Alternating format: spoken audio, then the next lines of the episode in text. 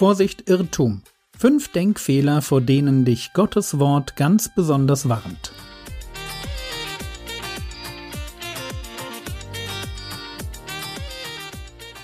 Theologie, die dich im Glauben wachsen lässt, nachfolge praktisch dein geistlicher Impuls für den Tag. Mein Name ist Jürgen Fischer und heute dreht sich die Episode um Saat und Ernte. Errare humanum est. Wie der Lateiner sagt, irren ist menschlich. Das ist die verkürzte Form eines Zitats, das sich bei dem römischen Philosophen Lucius Annaeus Seneca findet und in seiner Langfassung so heißt errare humanum est, sed in errare perservare diabolicum. Irren ist menschlich, aber auf Irrtümern zu bestehen, ist teuflisch.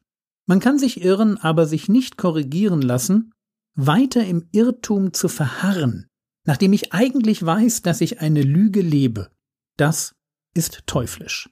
Insofern geht es mir diese Woche darum, ein paar Irrtümer zu beleuchten, vor denen uns der Heilige Geist im Wort Gottes besonders warnt. Lügen, die sich ganz leicht in unser Denken einschleichen und mehr noch, Lügen, die ein besonderes Potenzial in sich tragen, unserem Leben Schaden zuzufügen. Wenn die Apostel und der Herr Jesus explizit auf Irrtümer hinweisen, auf die man reinfallen kann, dann wohl deshalb, weil es Menschen gab und wahrscheinlich auch immer noch gibt, die genau das tun. Irren ist menschlich? Ja, leider. Wir werden uns wohl kaum, egal wie viel Bibel wir lesen und egal wie viele Predigten wir hören, wir werden uns wohl kaum vor allen Denkfehlern schützen können. Aber die fünf, die ich euch diese Woche vorstelle, vor denen können wir uns in Acht nehmen. Der zentrale Bibelvers für heute steht im Galaterbrief. Galater 6, Vers 7 Irrt euch nicht, Gott lässt sich nicht verspotten. Denn was ein Mensch sät, das wird er auch ernten. Irrt euch nicht, Gott lässt sich nicht verspotten. Frage, wie verspottet man Gott? Und die Antwort ist gar nicht so schwer. Schauen wir dazu kurz mal ins Alte Testament. 2. Chronik 36, Vers 16. Aber sie verspotteten die Boten Gottes und verachteten seine Worte und verhöhnten seine Propheten, bis der Grimm des Herrn über sein Volk wuchs und es keine Heilung mehr gab. Wir verspotten Gott, wenn wir seine Warnungen an uns nicht ernst nehmen. Im Text geht es um das Verhalten des Königs Zedekia, der einfach nicht auf Gott hören will. Zedekia zieht sein Ding durch. Er empört sich gegen Nebukadnezar, dem er eigentlich bei Gott die Treue geschworen hatte. Er treibt Götzendienst. Und dann lesen wir 2. Chronik 36, 15, und der Herr, der Gott ihrer Väter, sandte zu ihnen durch seine Boten, früh sich aufmachend und sendend, denn er hatte Mitleid mit seinem Volk und seiner Wohnung. Gott hat Mitleid, schickt Propheten, und das Volk hat für Gottes Wort nur Spott und Verachtung und Hohn übrig. Irrt euch nicht. Worin kann sich ein Mensch irren? Er kann den Wert von Gottes Wort unterschätzen. Aber irrt euch nicht. Gott lässt sich nicht verspotten. Du kannst sein Wort lächerlich machen. Du kannst dich hinstellen und behaupten, dass du schlauer bist als die Bibel. Aber am Ende wird Gott Recht behalten. Und Gott muss gar nichts tun. Er muss nur abwarten.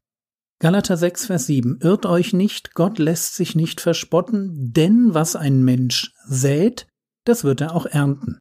Man kann sich hinstellen und wie Zedekia denken, dass man es besser weiß. Am Ende erntet man, was man sät. Entweder ewiges Leben oder Verderben. Galater 6, Vers 8, denn wer auf sein Fleisch sät, wird vom Fleisch Verderben ernten. Wer aber auf den Geist sät, wird vom Geist ewiges Leben ernten. Hier wird das Bild vom Säen und Ernten einfach weitergezogen und auf unser Leben übertragen. Es geht Paulus in diesem Vers um die Frage, wem ich folge. Folge ich den Impulsen meines Fleisches oder folge ich dem Heiligen Geist? Und dass wir uns nicht falsch verstehen, Paulus schreibt an Christen, mindestens an Menschen, die sich für Christen halten. Wer auf sein Fleisch sät, das ist ein Mensch, der hört auf das, was natürlicherweise aus ihm herauskommt. Wir stecken in einem nicht erlösten Körper. Mit uns wohnt darin die Sünde. Und die Sünde möchte mitreden. Und so kommt es zu einem Konflikt. Ich, also mein neues Herz, ich möchte Gott gefallen. Ich möchte das Richtige tun. Paulus würde sagen, ich habe nach dem inneren Menschen Wohlgefallen am Gesetz Gottes. Aber da ist noch die Sünde. Da ist noch das Fleisch. Mein alter Körper mit seinen verrückten Ideen. Ideen, die sich ungefragt in mein Denken und Fühlen einschleichen. Einfälle, hinter denen nicht der Heilige Geist steckt, sondern der alte Jürgen. Die sündige Natur meines alten Lebens. Und ich muss mir nun überlegen, wem ich folge. Auf sein Fleisch säen heißt, ich folge diesen Impulsen. Ich weiß, dass sie falsch sind, jedenfalls solange ich mein Gewissen noch nicht abgetötet habe und solange ich den Heiligen Geist noch nicht gedämpft oder ausgelöscht habe. Ich weiß, dass sie falsch sind, aber ich mache es trotzdem. Und warum?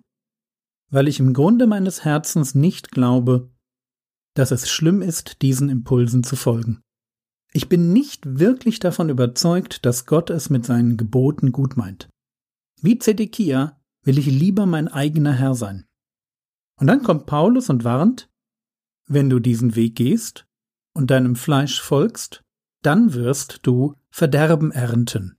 Irrt euch nicht. Gott lässt sich nicht verspotten. Wenn du ewiges Leben ernten willst, dann musst du auf den Geist säen, dann musst du es lernen, den Impulsen des Heiligen Geistes zu folgen. Und das hat viel damit zu tun, dass wir uns mit seinem Wort beschäftigen, um seine Gedanken kennenzulernen, dass wir beten und in Gemeinschaft mit Gott bleiben, dass wir Eigenwilligkeit loswerden und dass wir es lernen, in der Fülle des Heiligen Geistes zu leben. Galater 6, Vers 7 Irrt euch nicht.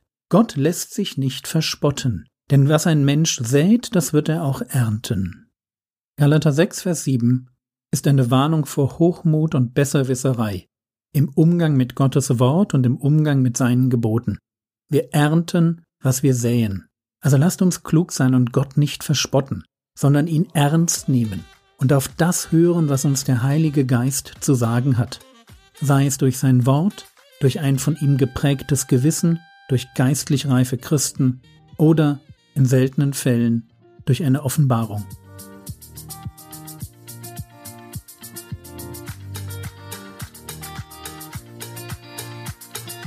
Was könntest du jetzt tun? Denke darüber nach, ob du jemand bist, der auf sein Fleisch sät, weil er nicht wirklich glaubt, dass es schlimm ist, ab und zu auch mal zu sündigen. Glaub mir, diese Lüge schleicht sich bei fast allen Christen irgendwann mal ein. Das war's für heute. Die Skripte zu den einzelnen Episoden finden sich bei www.frogwords.de oder in der Frogwords App. Der Herr segne dich, erfahre seine Gnade und lebe in seinem Frieden. Amen.